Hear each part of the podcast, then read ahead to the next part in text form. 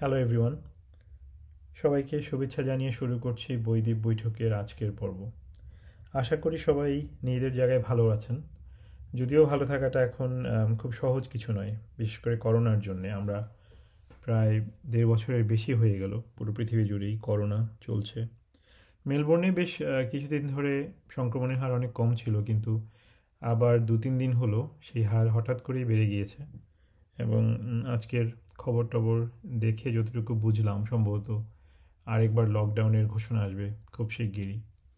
আবার দেশে যখন কথা বলি সবসময় যে খুব একটা ভালো খবর পাচ্ছি তা নয়, সেখানেও সংক্রমণের হার অনেক বেশি বেড়ে গেছে। যাই হোক, আমরা সবাই অপেক্ষা করছি কবে এই খারাপ সময়টা কেটে যাবে খুব দ্রুত, আশা করছি। এর মাঝে আমরা যারা আছি, তারা আশা করছি যে সবাই নিজেদেরকে একজন আরেকজনকে সাহায্য করব, সহযোগিতা করব সাপোর্ট দিব সময়টুকু পার করে দেবার জন্যে। আজ আমি যেই গল্পটি নিয়ে কথা বলব, সেটি হচ্ছে ক্যাথরিন ম্যান্সফিল্ডের লেখা একটি ছোট গল্প, নাম ব্লেস। ছোট গল্প আমার খুব প্রিয় আর্ট ফর্ম, সবচেয়ে প্রিয় আর্ট ফর্মও বলতে পারি। আমার ছোট গল্প পড়তে খুবই ভালো লাগে, লিখতেও ভালো লাগে। আমার নিজের কাছে মনে হয় যে ছোট গল্প লেখা খুব সহজ নয়। যে কোনো নতুন লেখকের সাথে যখন আমি পরিচিত হতে যাই, তাদের লেখার সাথে যখন পরিচিত হতে যাই, আমি খেয়াল করে দেখেছি যে আমি চেষ্টা করি তাদের ছোট গল্পগুলো আগে পড়ার। কোনোভাবেই তুলনা আসে না উপন্যাসের সাথে বা, কিন্তু আমার নিজের কাছে মনে হয় যে ছোট গল্পের মধ্যে দিয়েই বোধহয় একজন লেখকের লেখালেখির ক্ষেত্রে যে মুন্সিয়ানাটা সেটা অনেক বেশি প্রকাশ পায়। জর্জ বার্নার্ডশোর একটা উক্তি আছে অনেকটা আমি এক্স্যাক্টলি বলতে পারব না বাট ব্যাপারটা এরকম ছিল যে তিনি তার কোনো এক বন্ধুকে একটি দীর্ঘ লম্বা একটি চিঠি লিখেন এবং লিখতে গিয়ে তিনি সেখানে জানান যে দুঃখিত, আমার হাতে খুব বেশি সময় ছিল না চিঠিটি ছোট করে লেখার। সে কারণে আমাকে আমাকে বড় চিঠিটাই পাঠাতে হচ্ছে।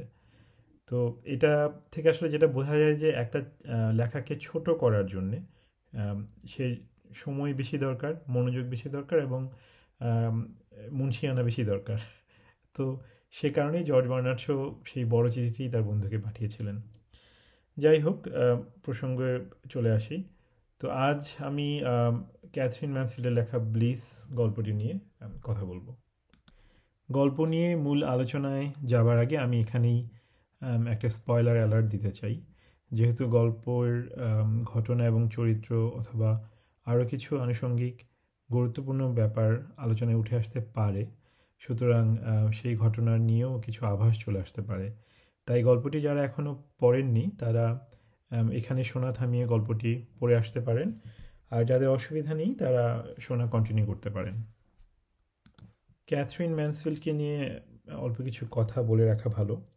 ম্যান্সফিল্ড নিউজিল্যান্ডের লেখক। তিনি জন্মেছিলেন আঠারোশো আটাশি সালে।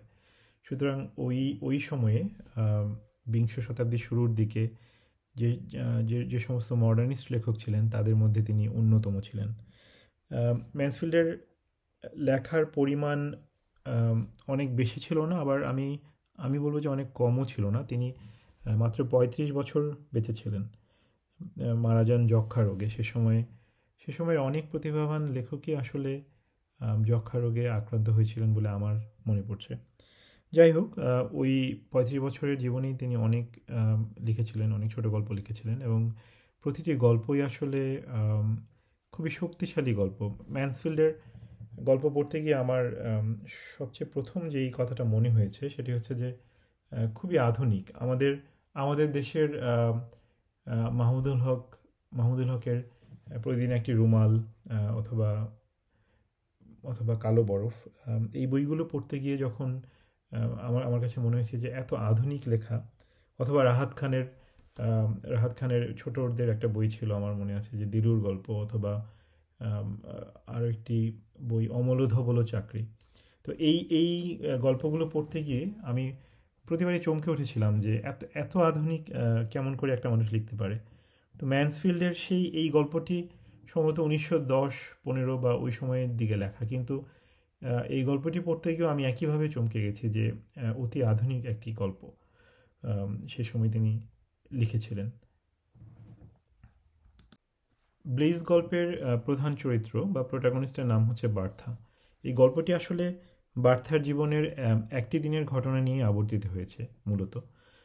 গল্পে দেখানো হয়েছে যে বার্থা খুব সুখী একজন মানুষ, যার স্বামীর সাথে তার ভালো একটি সম্পর্ক রয়েছে, তার সুন্দর একটি বাড়ি রয়েছে তার সদ্যজাত একটি সন্তান রয়েছে যে তার কাছে অনেকটা খেলনার মতো। সব কিছু মিলিয়ে একটা সুখী চরিত্র। তো সেই বার্থা সেদিন যেটা করে যে তার বাসায় ডিনারের আয়োজন করে এবং তার কিছু বন্ধুদেরকে সেখানে আমন্ত্রণ জানায়। বন্ধু তালিকায় তার পছন্দের বেশ কয়েকজন মানুষ থাকে, একজন লেখকও থাকে। লেখকের চরিত্রটি বেশ ইন্টারেস্টিং আমি বলব।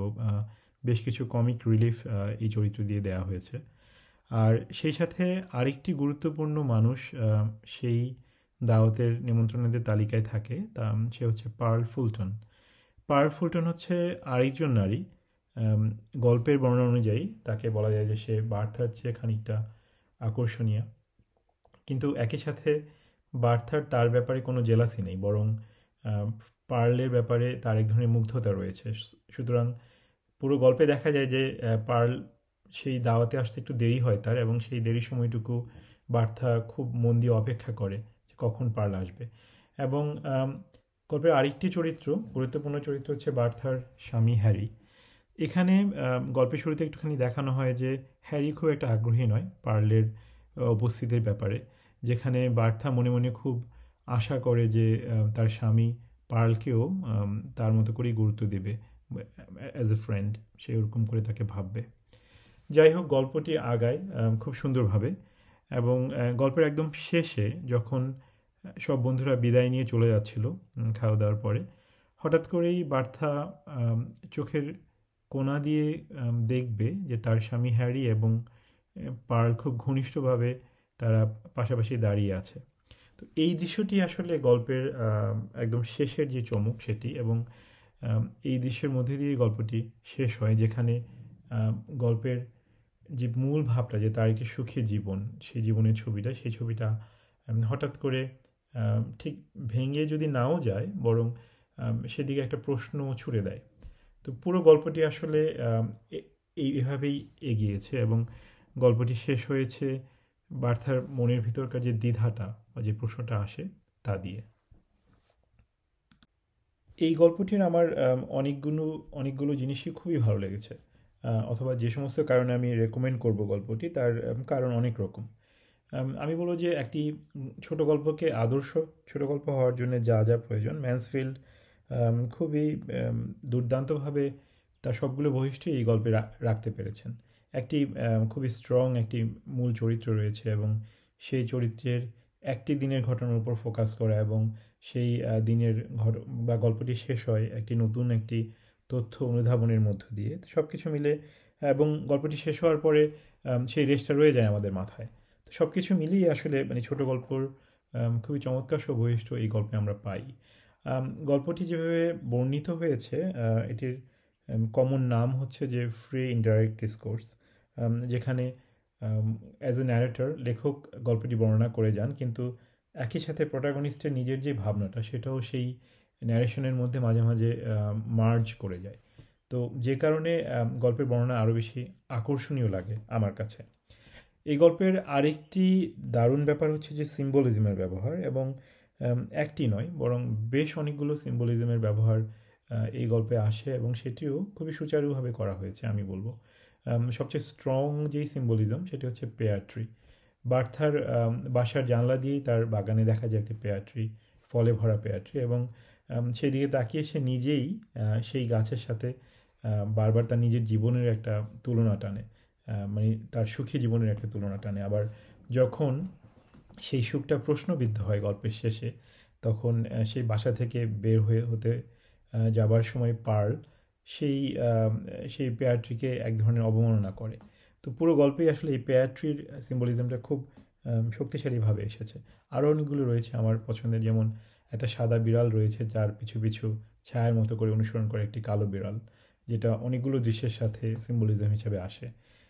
তারপরে চমৎকার একটি ডায়লগ আছে, আমার খুব প্রিয় একটি ডায়লগ সেটা হচ্ছে যে why must it always be tomato soup tomato soup নিয়ে এই যে একটা মানে খুবই সাধারণভাবে এবং অনেকটা আউট অফ দ্য ব্লু এই ডায়লগটা যে চলে আসে সামনে, কিন্তু আবার একই সাথে যে এই এই ডায়লগটা এক ধরনের আমাদেরকে চমৎকৃত করে যে কি কি দারুণভাবেই না আসলে গল্পের ভিতরে এরকম একটা অদ্ভুত সংলাপ, লেখক ঠিক করে, কেমন করে যেন জুড়ে দেন।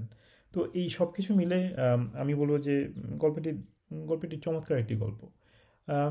আরেকটি ব্যাপার, এই গল্পটি পড়তে গিয়ে আমার মাথায় এসেছে as a like intertextual relationship সেটা হচ্ছে যে, মার্গারেট অ্যাটউডের একটি গল্প পড়েছিলাম, ব্লু বিয়ার্স এগ নামে। সেই গল্পেও অনেকটা গল্পের মূল ঘটনাটা অনেকটা এরকমই। যেখানে একজন হাজব্যান্ড এবং ওয়াইফ তাদের নিজেদের জীবন খুব স্বাভাবিকভাবে কাটে, কিন্তু গল্পের একদম শেষ পর্যায়ে এসে সেখানেও একইভাবে এইরকম একটি সত্যের মুখোমুখি তারা দাঁড়ায়। তো, আমি জানি না কেন, এমনিতে ব্লু বেয়ার্স এগের সরাসরি ইন্টারটেকচুয়াল রিলেশনশিপ হচ্ছে ওই ব্লু বিয়ার্স নামে আরেকটি গল্পে চাল পরোর আরেকটি গল্প। সেটি রয়েছে। সেই গল্পের সাথে কিন্তু কেন জানি না আমার এই ক্যাথরিন ম্যান্সফিল্ডের ব্লিজ গল্পটি পড়তে গিয়ে বারবার আমার মার্গারেট অ্যাটুডের সেই ব্লু বিয়ার্স এই গল্পটির কথাই মাথায় এসেছে। যাই হোক, সব মিলিয়ে গল্পটি আমার খুবই ভালো লেগেছে এবং অ্যাজ এ লাইক শিক্ষানবিশ লেখক হিসাবে আমি বলব যে এখান থেকে অনেক কিছু শেখার আছে যে কীভাবে পরিমিতি লেখায় যে পরিমিতি বোধ এবং কোন জায়গাটায় ঠিক কতটুকু দৃশ্য পাঠকদের সামনে নিয়ে আসা যায় এবং কতটুকু না আনলে সেটি আরও বেশি আকর্ষণীয় থেকে যায় পাঠকের মনে। এই সব কিছু মিলিয়ে আমি বলব যে এই গল্পটি চমৎকার একটি নিদর্শন হতে পারে ছোট ছোট ছোট গল্পের। ক্যাথরিন ম্যান্সফিল্ডের লেখাগুলো পড়ার একটা সুবিধা রয়েছে। সেটি হচ্ছে যে তিনি যেহেতু অনেক পুরনো লেখক এবং তার প্রায় সব লেখাই এখন, সব প্রায় নয় অ্যাকচুয়ালি সব লেখাই এখন পাবলিক ডোমিনে চলে এসেছে। সুতরাং তার লেখাগুলো খুঁজে পাওয়া যাবে ফ্রি পড়ার জন্যে। আমি সাইটটির অ্যাড্রেস বলতে পারি। সাইটটি হচ্ছে Katherine Mansfield Society dot O R G এই সাইটে গিয়ে তার সবগুলো লেখাই পাবলিক ডোমিনের আওতায় ফ্রি পড়া যাবে। সুতরাং যাদের আগ্রহ হচ্ছে পড়ার জন্য, তারা আসলে ওখানে গিয়ে তার লেখাগুলো পড়তে পারবে এবং আমি, আমার ধারণা যারা ভালো ছোট গল্প পড়ার এক ধরনের তাড়না অনুভব করেন বা আগ্রহী, ভালো ছোট গল্প পড়ার জন্যে তারা তার গল্পগুলো এনজয় করবেন। যাই হোক অনেক কথা বলে ফেললাম। আশা করি যারা এই গল্পটি পড়বেন, তারা গল্পটি তাদের ভালো লাগবে বা ক্যাথরিন ম্যান্সফিল্ডের অন্যান্য লেখাও তাদের ভালো লাগবে। আজকে তাহলে এখানেই শেষ করছি। আজকের বৈদ্যিক বৈঠকের পর্ব। আশা করি খুব শীঘ্রই আমরা অন্য আরেকটি পর্ব নিয়ে হাজির হতে পারব। সবাই ভালো থাকবেন, সুস্থ থাকবেন। আবার দেখা হবে।